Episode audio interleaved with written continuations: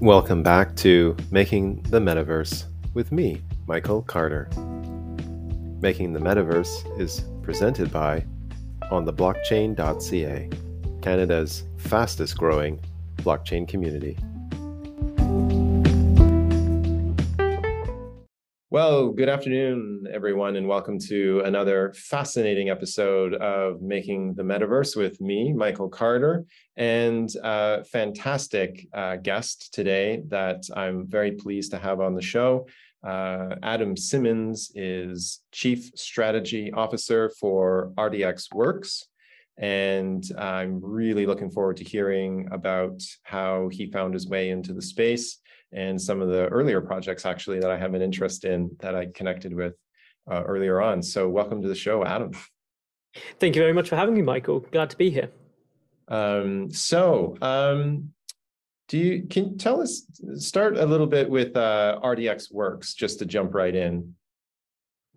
Yeah, so RDX Works is one of the core developers behind the Radix Public network.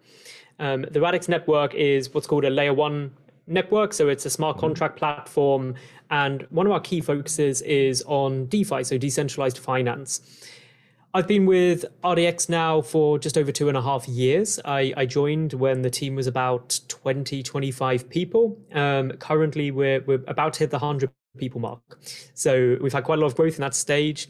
Um, been doing some really, really interesting stuff around DeFi, especially really kicking off around before even the DeFi summer was was a, a big thing, and and what attracted me to this was the the rare opportunity you get in, in a career where you can work on something that has both very, very high degrees of practical application um, and commercial um, application, and also very high societal impact. And so, while I think that that and anything involving finance is never going to be 100% fair and, and utopian. I think the world we can build with with web3 and decentralized finance ultimately makes it a lot more equal in opportunity that people have to access these platforms and can lead to some pretty amazing things um, the likes of which we haven't really seen since kind of the information revolution the internet brought through. Um, yeah it's uh, it's exciting times for sure. And um, there's uh, there's a, an air of opportunity and an air of um, yet to be determined. So there's an opportunity to actually shape what comes, uh, which I, I, think is really exciting. Did you did you start in the space with uh, RDX, or did you did you have another project? Like, how, what? Tell me, like, what were you doing before you stumbled into blockchain, into Web three? Like, how long ago was that? What what were you doing then? Yeah, so probably easiest is go like a, a long way back. So mm. I started my career uh, in online video. So uh, initially as a, a, content creator myself in the the video game and esports space, uh, being on camera, working with a range of like the world's biggest games publishers and, and content creation pieces. As, as is always the way when you're in that industry, um, on, on camera work, you can only do so much in a day. So started doing more stuff behind the scenes, organizing mm. events, um, creating content, doing a lot more of the business side. And that got me into an online video uh, platform as in, in the pre-seed stage where I came in originally just to help them with their, their rollout of content. Um, a long a long story short, I ended up as their their head of all of content and marketing um, by the end, and, and, grew that business quite successfully. And obviously, being in a, a tech heavy space, uh, quite a geeky space uh, in all the best ways. Obviously, crypto and, and Web three technology, blockchain hit our radar really early actually um, I, I, had a personal interest in it you see it in places where you're naturally hanging out and, and discussions around this all the way back to kind of the, the 2013 2014 wow. era you start oh, wow. start hearing whispers about it don't really yeah. think too much um, I, I, remember people sending like small amounts of, of to- like tokens bitcoin and stuff um, across things like reddit in, in different chat rooms and stuff like that but in all honesty, didn't pay that much attention to it at that point. It was like it was a cool thought experiment. Didn't really dive in heavily. Hmm. Okay. Um, quite interestingly, the the video platform I joined, um, Level Up Media, the one of our seed investors um, and really our, our main seed investor had an interest in crypto mining. Um, so he had a, a data center uh, business and used spare capacity to, to do mining. And so for quite a long time, he was a, a really big evangelist for blockchain technology and was like, you guys should really look at this. There's going to be some really, really big stuff here. And again, full, full disclosure at the time, we're like, yeah, this looks cool, but we've we've got a successful, rapidly growing, scale up company.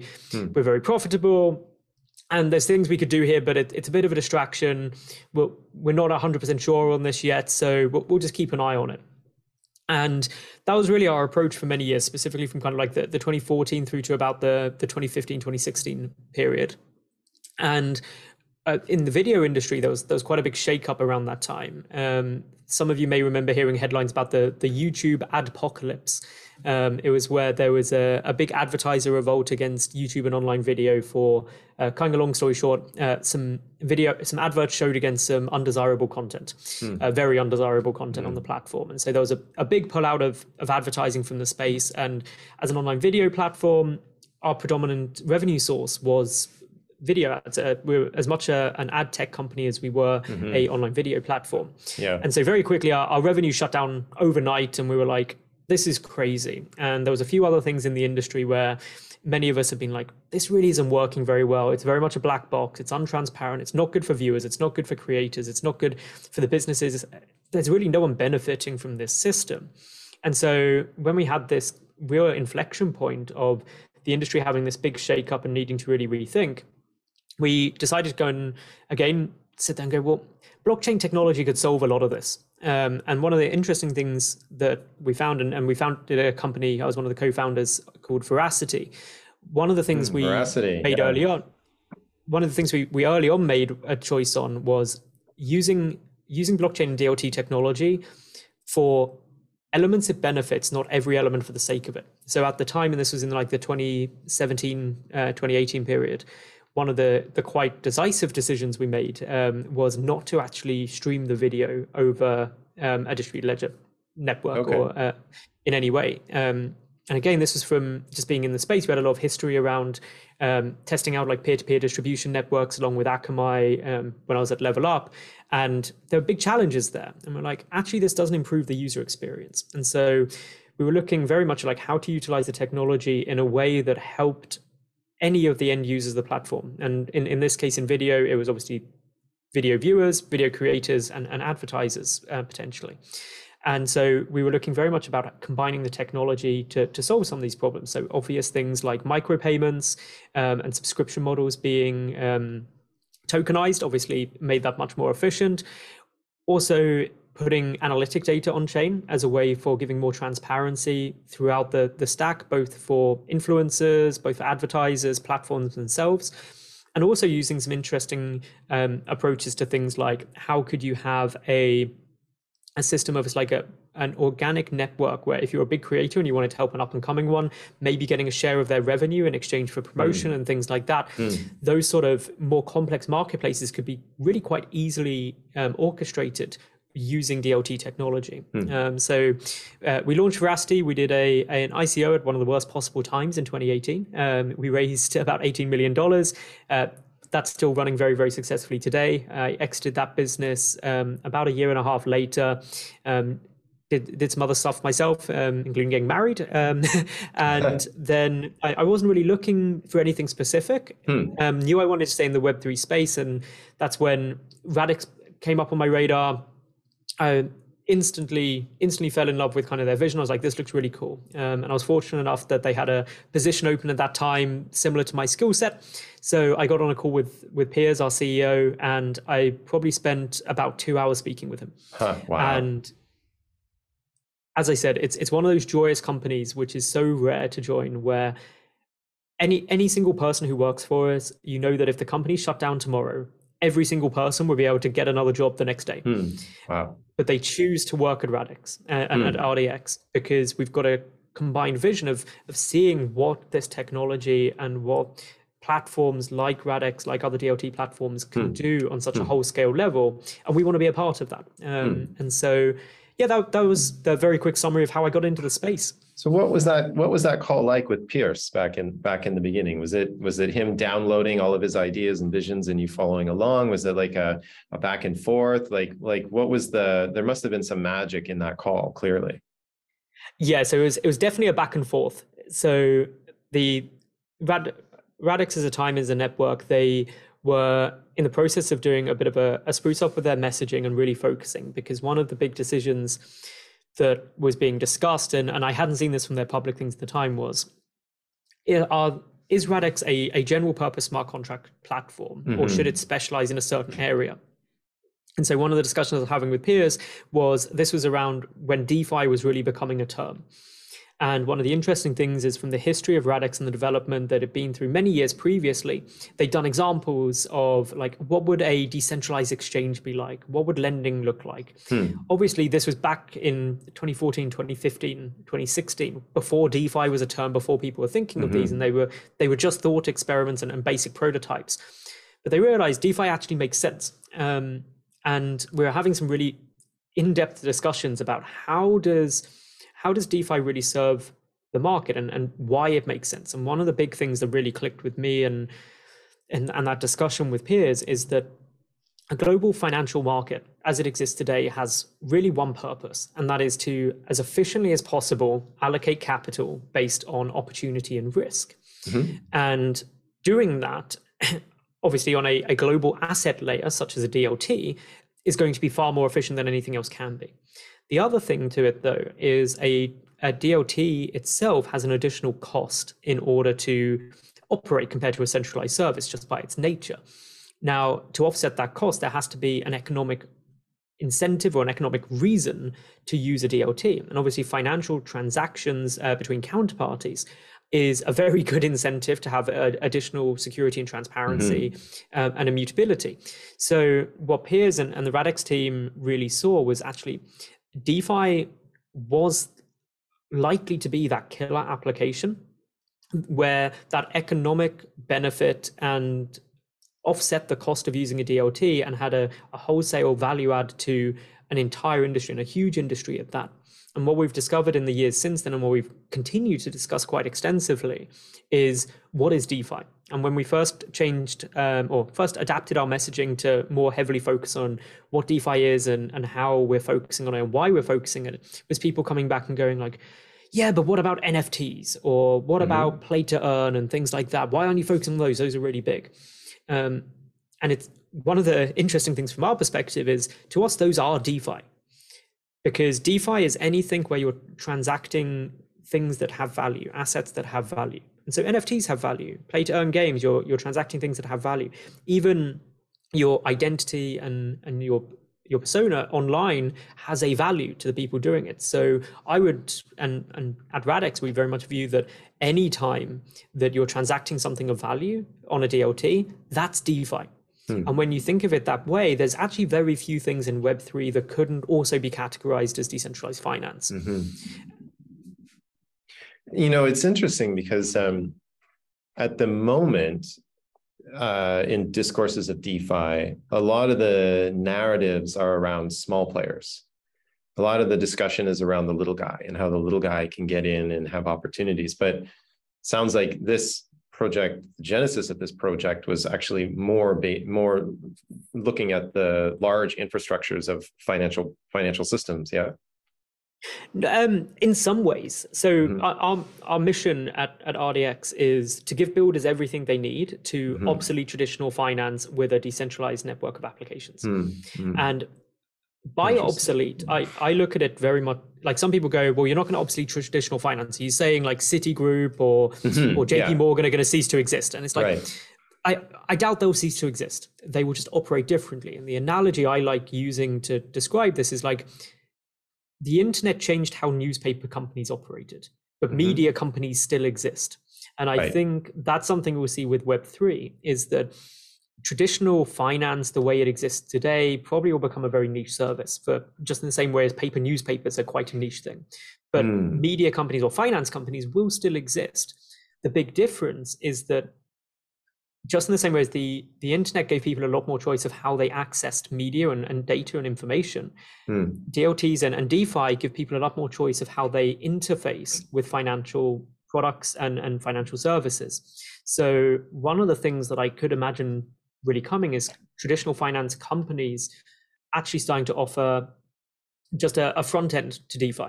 And the mm-hmm. big difference is just in the same way as they offer a front end to the traditional financial system, is mm. today you don't have a choice to to not use one. You you have to take the the set Hmm. menu that your banking institution offers you. Unless you're a, a multi-millionaire, you may get some more choices. But most Hmm. people, you get your set choice that what J.P. Morgan give you or HSBC give you, and there isn't really much variance between them because there isn't really much competition between them. Hmm. With DeFi, what you're really unlocking is the ability for potentially millions of more people to securely deploy and operate financial applications. And that creates competition. And that competition, if capital is able to easily flow between it, obviously opens up a lot more opportunity for the for the capital owners um, of any size, but also means that the products and services that can be provided tend to be more specialized, tend to be more competitive between each other, and you can create an a la carte menu of what your financial profile looks like. Hmm. And why does that happen? Well, it comes back to, as I said, that the entire purpose of the global financial system is to allocate capital efficiently. Having more choices and more ways to do that gives those cap gives that capital more choices of how it's allocated, Hmm. and a global asset layer that is a DLT gives that capital an efficient route to move between those opportunities. Hmm. Yeah, I um, I mean, it, it you know, it's it's sounding more and more like DeFi isn't necessarily going to trammel and get rid of CeFi, but uh, that uh, even that they, there's going to be integration across the two. That you know, I was reading this week about some things that Swift is up to and incorporating blockchain technologies in, into what they've got going on, and and similarly to I guess the way you know the the example you gave of the media in the sense their newspapers, you know, they're still, uh, you know, the New York Times is still a big player. And, course. and they might not print as many newspapers as they used to, um, but they're still in the business of the dissemination of information. But at the same time, um, there's also new opportunities for small players, blog posts, for example, people that have blogs and smaller news agencies to uh, get their messages out in ways that weren't necessarily possible uh, before, but also not possible for the New York Times necessarily. You Yep. know, in the past, the New York Times didn't. Okay, maybe the New York Times might be a slightly terrible example, but you know, their ability to to print and disseminate information uh, with ubiquity around the globe in print format is not the same as its ability to do so in digital format. And Mhm. similarly with um, with finance, the the ability to have ubiquity is is is changing as well. Um, and so what um so so what is the um what is the attraction for the layer one protocol work? Um, you, can you talk about that a little bit? For for me, I, I love platform businesses. Mhm. I think they are incredibly exciting to work in um, because you are they're, they're incredibly complex as well. But the key thing is you are not necessarily building for your success. You are you are Mm. building to optimize network effects of other people's success. yeah. So the way I look at something like Radix as a as a layer one network, when we're looking at creating an ecosystem, uh, and a, a DeFi Web three ecosystem, whatever you want to call it, uh, when smart contracts come out with our Babylon mainnet in, in Q2 2023, is very similar in many ways to say something like YouTube. You've got on YouTube, YouTube. No one goes to YouTube because they like YouTube. They go to YouTube to watch content from a creator, and mm-hmm. creators put content on YouTube because that's where viewers go to Yeah. watch it. yeah. YouTube's infrastructure. But, and so in the same way, for me, the, the Radix ecosystem or any layer one ecosystem is very similar. You have capital and you have dApps um, in DeFi. And now, Mhm. obviously, capital is, is somewhat a proxy for users and, and dApps are somewhat a proxy for developers. Our job as RDX and the, the job of the Radix public network is to never get in the way of allowing developers to build powerful, secure, intuitive dApps and for users to bring their capital to utilize on those where they see opportunity. And the Hmm. better we do that, then the more that system is able to grow and flourish because those two groups are, are codependent. Hmm. And what really excites me about that is that there isn't a it's it's constantly a balancing act. So the way I always imagine it is especially as you grow those businesses, you it's like balancing a a seesaw um, more than anything else. You've got these two groups, and if it gets too out of balance, the entire system doesn't operate well. If you, Mm. again, thinking of YouTube, if you have way too many videos and not enough viewers, Mm. eventually the creators will be like, "What's the point? I'm not getting any views, so I'm yeah. going to stop making videos." If you have way too many viewers and only a handful of videos, the viewers are going to go, "I've seen every video now. I don't want to come back anymore." Mm. and this is similar to but as you grow you can you can tweak this a bit more. So early on in a platform business you could be like oh we're to just go and license 10 videos and put them up and, and run some ads for those 10 videos and get people to come and watch them. That scales to maybe a 100 maybe a couple of thousand videos but then suddenly it, it stops scaling. You can't process that much as a single entity. You've got to decentralize that to a creator network. And in the same way a layer one network you yeah, sure, you can build a couple of applications yourself, but you can't manage all of them. And actually being able to tweak this so other people can build on the success of the network and build on the success of the existing ecosystem to bring more capital, which brings more opportunity for more developers to come in, is what you tweak. So on that kind of balancing balancing seesaw, as it gets bigger, either side gets larger and larger, but you still only have that little bit that you can tweak from one side of the or the other to make sure that it's growing in balance. Hmm. Wow. Um, and um, so what it, what are the what are the ways that you feel are really significant uh, for not getting in the way? So the, the biggest thing is removing friction wherever possible. Yeah. So we we took the approach uh, relatively early on that oh, uh, to give a bit of history. The first thing we at, at Radix that was really core was the network had to scale. This is yeah. table stakes at this moment. Like if whatever that bottleneck looks like, if if the infrastructure cannot support its own growth and you end up with either really high fees or really low finality time or something like that, it's just not going to work. It's going to be a bad experience for both users and also for developers and entrepreneurs. So that was the first bit, which took a lot of work from the team to get to the point where you have Cerberus, which is our unique consensus algorithm um, that has massive parallelization, but also maintains atomic composability between all the different shards. Um, we can go into that more if you want to. It's pretty technical. Um, got lots of detail on our website on that if, if people want to dig in more.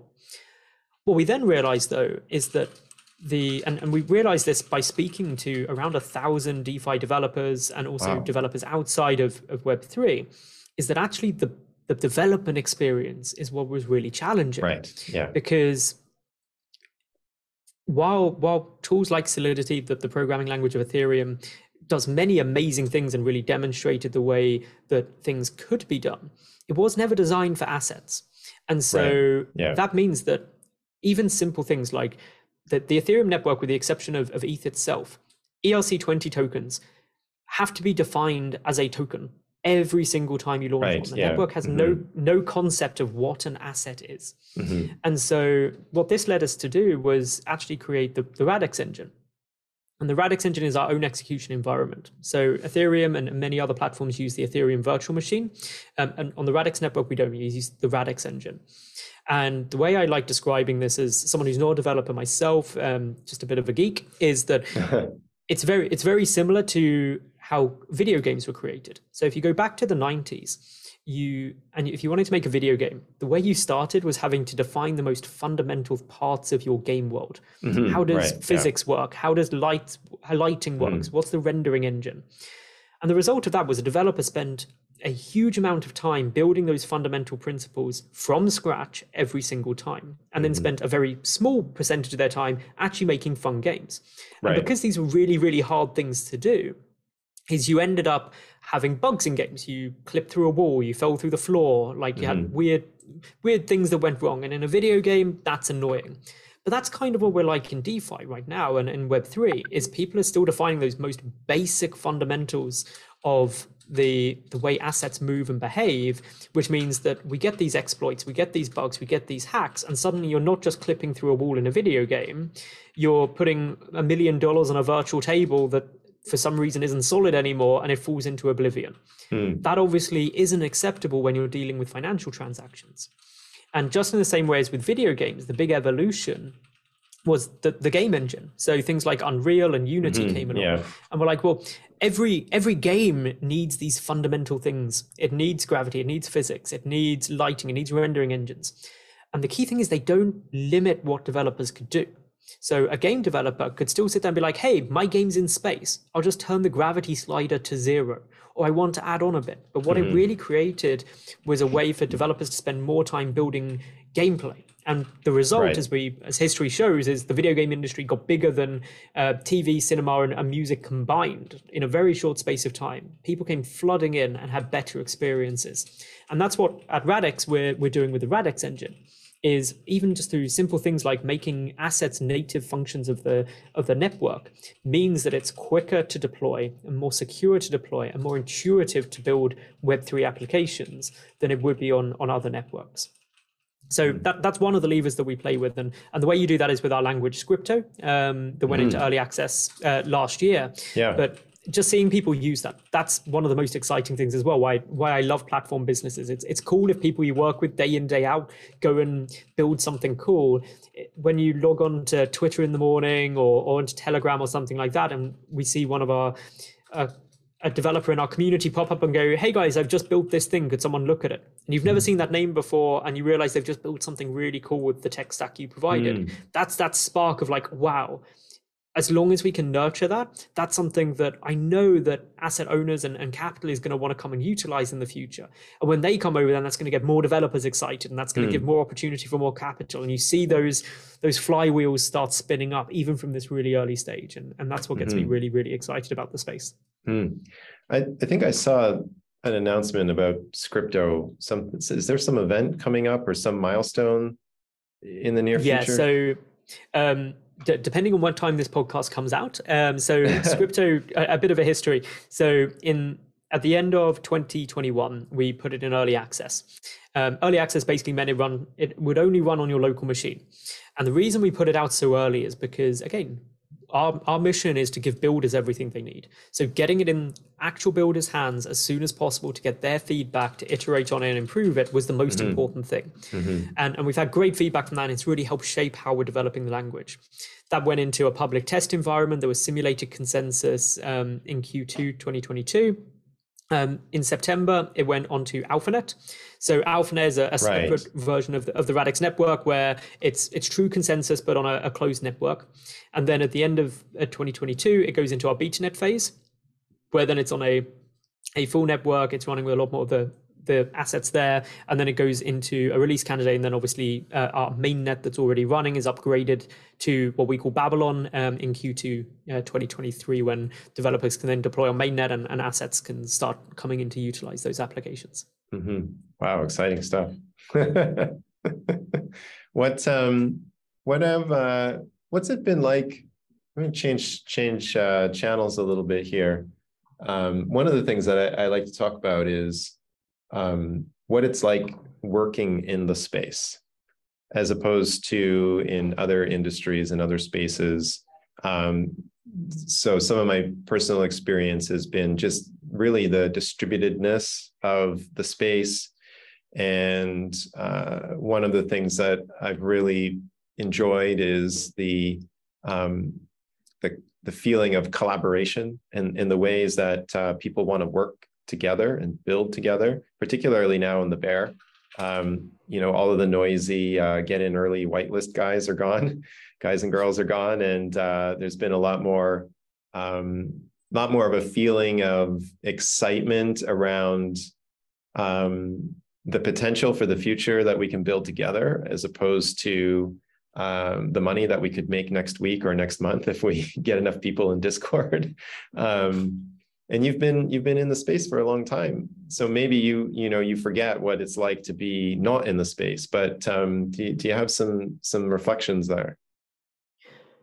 Many. Um, yeah. so I, I i'd say one thing is it, even coming into web before I was in Web three, I was I was still in a startup space, uh, mm, like okay. online video and, and, and esports. Yeah. So I, have been very fortunate of working most of my career in like startup and scale up tech businesses. Mm. So there's some similarities to that. But what's really what's really exciting about Web three for me is that in t- inside the space, I think it's very easy to feel like we're going a breakneck speed and mm-hmm. things are, are, happening forever. Mm-hmm. Um, mm-hmm. You wake up every morning and the entire landscape's changed. Yeah. And I think one thing we forget is from the outside, actually, we're not moving as quickly as we think. Like, yeah, okay. if, if you go back to like and, and a lot of this is the the media around when there's bull markets compared to bear markets Mhm. and stuff like that. But you go back to say like the 2017 bull market, everyone was full on the train. Crypto's going to replace all all assets in the world. Right, yeah. Everything's going to be tokenized. Everything's Yeah. going to be decentralized. We're, well, we're in 2022 now. and Yeah. that's not the case. Oh but man, that's such a good point. so things move very quickly on a on a fine scale, but on the macro scale, they still move Mm. slowly. And I'd say a big part of that is because we are still in the innovator stage, and this is Mm. really why I believe we get such good collaboration because there's there's no point fighting over the the first innovator stage of tech adoption Hmm. because we're all united that yeah this is a fraction of the people that get in even if we get the um, early adopters to start coming in which i'd say things like nfts um, as a, a a bit of a boom last year really did do it brought people who were in that next wave into understanding crypto and understanding blockchain in a bigger way than they did before and we'll get beyond that and everyone's pushing for that because suddenly it's Mhm. like and and the example I always like using in, in DeFi is at its peak, DeFi was at what two hundred billion dollars, which sounds absolutely huge in the amount of Mhm. assets available, but it's a fraction of a percent of the four hundred trillion dollar ish global Yeah. assets and, and Yeah, for sure. So you're like, no one's fighting over that. It's all like, how do we get adoption? And, and one of the big things here is is making it usable, and that's Mm. why a big thing, and especially in bear markets, the, the expression "bears are for builders" um, Yeah. is one that I particularly like, and, and one that resonates well with us at Radix. Is we're still building. The people we work with are still building. They still, they're not here for the hype. They're not here for the the quick show. They're here for the vision of a better system. And what Mm. we're working out at the moment is how to make that better. Mm. And the thing is, it, it's got to be radically better than what comes before. And Mm. this is the same thing we saw with things like the internet. And there was a there was a really great um, interview. I think it was with Bill Gates in the in the like 90s era of, of the internet, where some talk show host was speaking to him, being like, "Why would I want the internet?" And Bill Gates was there, being like, "Oh, will you be able to read your paper online?" And it was like, and the host was like, "Why would I want to read my paper online? I can read my paper anyway." Yeah, but you can talk to anyone. Yeah, I can talk to anyone already. I've got a phone. Why do I need the internet? And it was really frustrating for anyone who understood it because it's Mhm. hard to articulate yeah, what the internet was absolutely. Yeah. without having hindsight. And and the end point of what Bill Gates said, um, or I believe it was Bill Gates anyway, was um, basically like it's not one thing; it's all of them together that Mhm. unleashes this magic. Yeah. And Mhm. that's what many people in the in the Web three space, the DLT space, see is like once this all comes together, once that Mhm. once you reach that point where it works, and it works for the users who don't have to overcome shortcomings or, or worse experiences than they have with the solutions today, Mhm. suddenly people come flooding in. Mm. And then that's Yeah. when that revolution happens so quickly. Just in the same way as things like smartphones and the internet come by. Like Mhm. I'm, I'm yeah, absolutely. relative- Yeah, yeah, yeah. Smartphones were like a catalyst for everybody uses the internet all the time now. and and do you remember when for me it wasn't like, that long ago. I mean, 2013. Yeah. I remember walking around campus and I had a I had an iPhone, but not everybody did. Yep. Now remember- it would be weird if you didn't have one. Like I, really I weird. remember the first beer drinking app. Do you remember that app on the iPhone? You could No. pretend to drink a beer. No, So basically, uh, concept imagine. That. uses- That's your app. it, it used a gyroscope. So it used a Uh-huh. gyroscopic function within the iPhone of it showed a beer glass and you, you tilted it like you were drinking and it, it, it slowly drained down. And that that again is sort of how I feel about Web3 today, is Hmm. people see that and they go, it doesn't really do anything practical for real people in Mhm. real everyday situations, Mhm. but it's a spark of innovation yeah, yeah. and this is again to going going back to the idea of like game engines or, or the radix engine and stuff like that is one of the the ideas i really like is engines drive revolutions not because the engine them the engine itself is the massive in, well it is a massive innovation but it doesn't do it on its own. What Mhm. it does is it creates a spark. So if you think back to like the industrial revolution or the steam engine the steam engine was essential for locomotives. It was essential for looms for water pumps, air pumps, and it revolutionized a whole ton of industries. The first, it just needed that that initial spark idea of like, well, I have portable power now Hmm. that I can generate a large amount of power in a short space. I don't need horses. Mm-hmm. And then suddenly, someone went, well, okay, now I can power a water pump. And someone else saw that water pump and well, well, actually, I could do an air pump now, and we can make our mines deeper with clean air. Mm-hmm. And all of these things really rapidly cascade. And that beer drinking app on the iPhone was that same idea. Like, hey, hmm. someone just made the beer drinking app, and that gyroscope could do that. Oh, well, I could do something really cool mm, there with like right, a, a, spirit yeah. level. Maybe I could use that. Mm-hmm. And suddenly you get those those quick iteration pieces, which mm. is why when like I, I remember when Apple were doing their whole like, oh, it's the 10 year anniversary of the iPhone. You sit there and you, you look back and reflect back on the time, and you're like, I remember when having an iPhone was a you saw one yeah. someone had one, you're like, oh my I god, can I look first time I saw one. Absolutely. Yeah.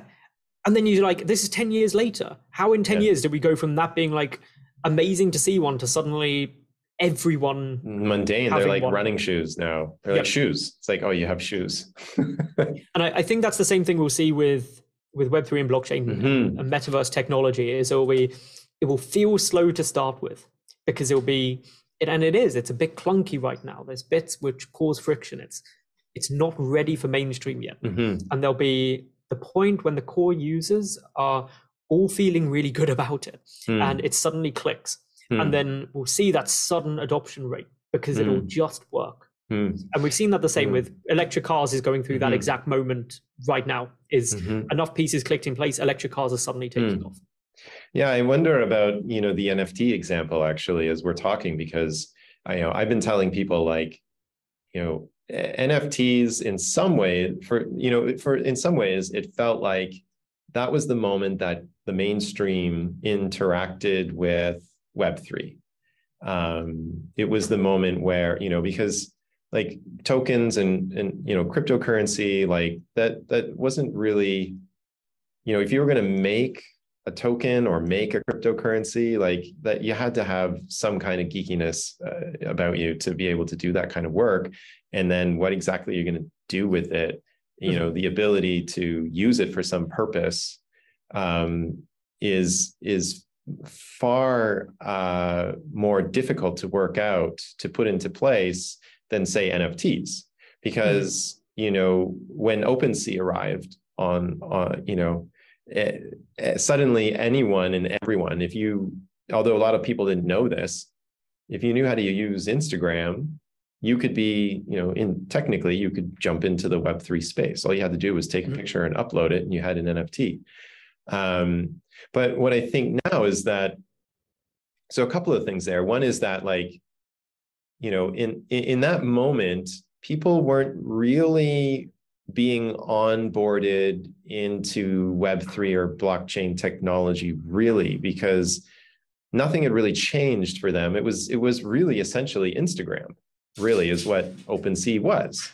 You know, post a pic, put put the picture here and upload it for display. And there's some other stuff going on there. You can assign a financial value, and you can you know you can send the pictures, but you can also send pictures on Instagram. You know, so um, the, I guess you know there wasn't necessarily a lot more utility that appeared uh, other than being able to sell. And then once mm-hmm. that utility went away, once you couldn't make money doing that anymore, it was like, well, it all fell it all fell off. It was like, well, there there was there you know we didn't really see actually the onboarding into mm-hmm. into Web three um, that it that it could have been. And then of course Instagram now is saying, well, actually you can just do that here. Uh, you can make your NFTs uh, natively on in our in our site, um, but uh, there's a whole lot more that that technology allows uh, people to do. And I think as people start to explore and understand and appreciate all of the different ways that you can use an NFT, um, I think that there will be more onboarding proper into the I into the mentality of D of DeFi and the mentality of NFT as opposed to like something that's actually not very much different from what you're already mm-hmm. used to.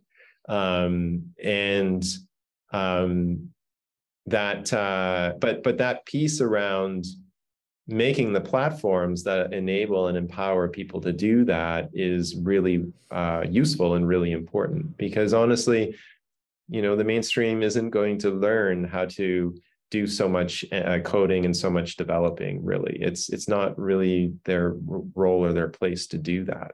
And so it it i'm sure it um, it must be exciting then to be in that sort of layer one space where it's like okay we can we can give people the tools that they require so that as you said with the video game example they don't have to learn uh, all all of the primitives and work their way from scratch we can just um, people can just take advantage and leverage things that are already in place instead of having to reinvent the wheel every time mm-hmm. and I, I think one of those using nfts as the example i think this is also where you get different stages of adoption mm-hmm. so for for most people they NFTs became something new, and then you start getting this thing being like, well, it's just a JPEG. Yeah. And they kind of took the wrong thing from it. And and obviously mm. I, I think again in hindsight we can we can all see the the recent NFT wave was a bit of a bubble, but equally mm-hmm. so was the dot com bubble, a bubble, but still even at its peak was a fraction of what the internet industry is today.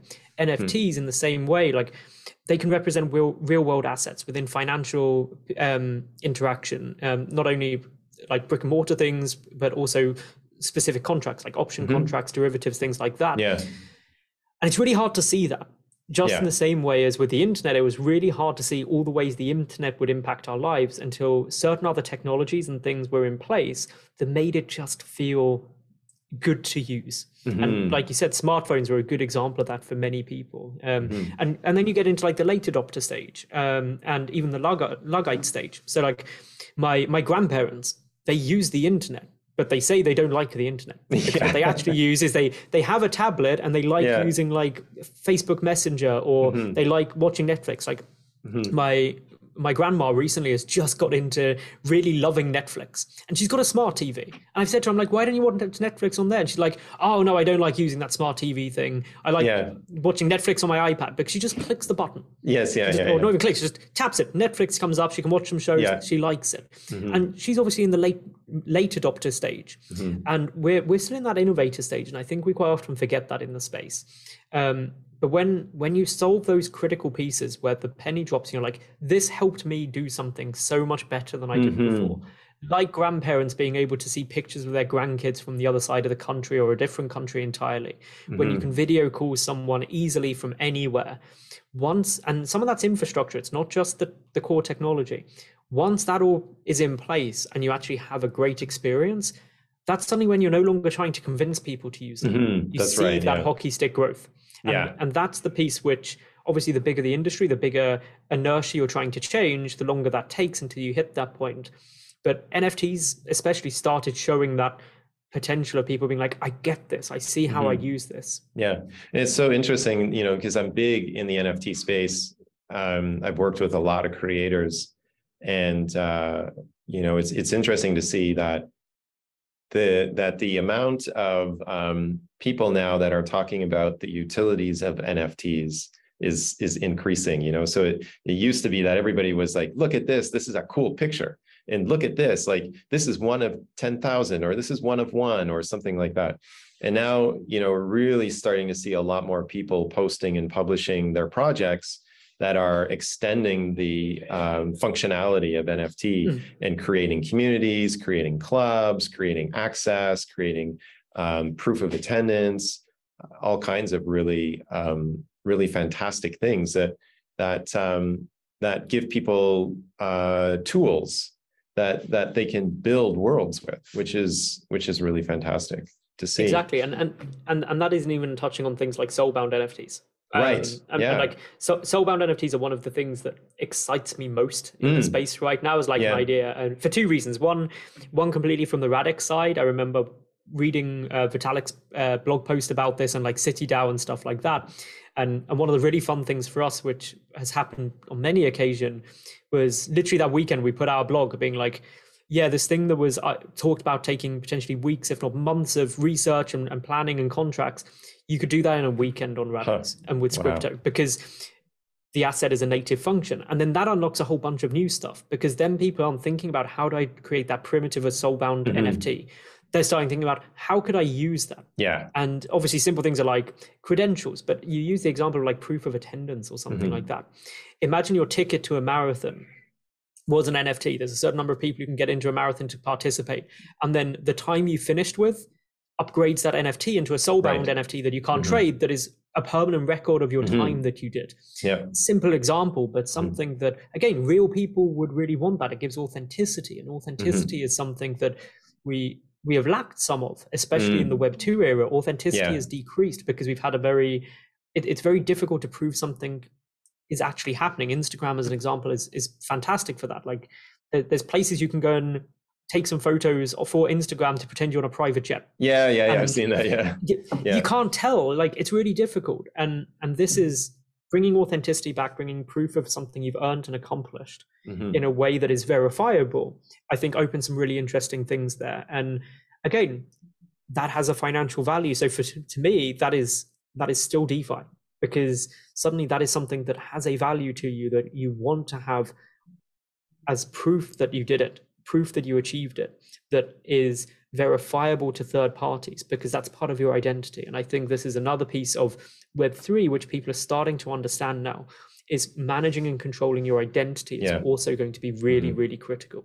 Mm-hmm. Yeah, making making claims, you know, that it, it it it gives the opportunity then for you to prove that you're not a dog you know yep. everyone on the internet is a dog but this yep. opens up opportunities to say well actually no i'm not a dog. Actually this is what this is who i am and this is what i've done. And this is there's there's some authentic there's some authenticity here. There's some uh, credentializing here. There's some proof here that this is actually a real thing that i that i did. And i see a lot of opportunity there in the education space actually. Um, i've been talking to a few different people on different projects um, that sort of uh, being able to um, put uh, authenticity on on learning, on studies, on experiences, on on something that I that I have inside of me that um, maybe hasn't that we haven't been able to do before, and and in, and then also including, I mean, you know, the look like, for example, uh, resumes, right? You know, mm-hmm. you put together a resume. What's a resume? It's a story really? It, it's a work of art. It's fiction. Until someone actually investigates and fact checks it. It's it's a work of it's a work of fiction. Um, and so you know being able to you, know, you see you see things like you know what linkedin is doing where allowing you to sort of put these credentials on your on your profile and then have it on the blockchain and be able to like verify instantly okay this person actually did this program. And we get in another discussion about okay you know how did they actually arrive to get the certificate? But it, but it's a step in the right direction i think. And and all of these things are just in the same way as you you wouldn't imagine what the internet would do today. Hmm. back when in the early days of it and, and right. again uh, recipes and circle, family photos. to close one of the really nice circles one of one of the things we when when i was in the online video space was getting people's idea that like people would watch other people play video games online was quite an unusual concept but then like no one would have predicted that there would have been a, a big boom of people watching other people eat because right. of like a social thing of eating alone in in right. many cultures is, is mm-hmm. really bad or people streaming just chatting or live vlogging or mm-hmm. one of my favorites of all time um, was there was one on twitch tv called twitch plays pokemon hmm. um, and again just the raw innovation someone had of this if you if you're not familiar it was using the, the chat on the live stream so the live stream was just a, a mm-hmm. game of pokemon on the mm-hmm. original game boy mm-hmm. and people in chat could say up down left right a ah, or b okay yeah and wow they they were running a pooling service for the chat so every command was input and mm. this was literally running 24 hours a day for weeks and wow. had like coordinated efforts of people trying to complete the Pokemon game Fantastic. by working collaboratively. Even you had yeah. splinter groups trying to like mess it up and trying mm-hmm. to get it to go the other way. And like you never would have thought someone had built that. Like maybe yeah. someone would one one yeah. day in the past, but like even at, when in the video space, it caught pretty much everyone by surprise. No one was like, "Hey, someone could do something like this." Hmm. And yeah, it was a bit of a fad. It, it existed for a bit. I don't think it's done too much now. But like again, these are the sort of incredible innovations that you need that spark for. You need that spark of something like an engine, something like the infrastructure that enables people to quickly, easily, and intuitively build these experiences that then suddenly take off. And things mm. like the iPhone did that, and that beer drinking app did that for for many people. The internet did it for many people. The game engine did it for many people. And my hope is that the Radix engine will do that for many more as well. Yeah. So on that note, before we close, um, let's let's have you describe the the type of individual that should come and and be a, a developer. Who like who, who's going to come and say like wow i'm so glad that i showed up. So I would say if you have if you've had any programming experience, if you've firstly if you've looked at web3 in the past and you've used something like solidity and, and found it really difficult you you had those sleepless nights worrying about like is my is my app secure this is really confusing. It's unintuitive. I don't get how i can build what i'm imagining.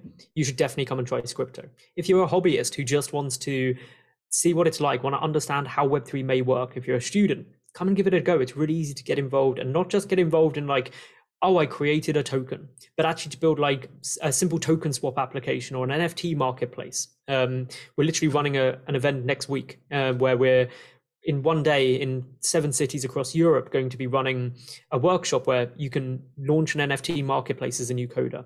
All the way up to wow. if you're a fintech developer. You can, you can, launch your own NFT marketplace? Uh, yep, we'll, we'll, teach you. So on wow. the 20th of October, probably before uh, this goes out, we're literally running a, a day workshop and and developers we we guarantee you'll be able to come in if you know a little bit about Rust, which is the language, is the underlying um, part of Scrypto. Um, we'll teach you on NFT. As minting the NFTs is super easy; it's a native function of the language. But coding in Scrypto and NFT marketplace, you'll be able to do in a day. Wow! That is how intuitive it is to pick up and use. And the big difference is it's because you build as you imagine. Whereas wow. in something like Solidity, you don't build the way you imagine. You you have to think of it in a message oriented way. You've got you're interacting often with like ERC20 contracts, updating balances. And one of the big things that that Scrypto and the Radix engine does is it makes digital uh, digital assets behave like physical objects. And so the way you imagine the system being architected is actually how you create it. Wow. And that's just one of those things. And so, yeah, we're, we're in the early stage. And the, the other cool thing about Radix is when you deploy something to our to our mainnet, um, you deploy the code as what we call a blueprint.